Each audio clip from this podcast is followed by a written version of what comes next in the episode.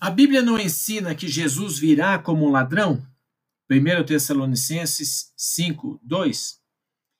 Todas as referências bíblicas para a vinda de Jesus como ladrão são relacionadas com o fato inesperado, que é o tempo da vinda, e não com a sua forma de vir. Ele vem em segredo como um ladrão, mas cercado pelo esplendor da sua glória triunfante. Veja Mateus 24, 42 a 44, 1 Tessalonicenses 5, 1 a 5 e Mateus 24, 27.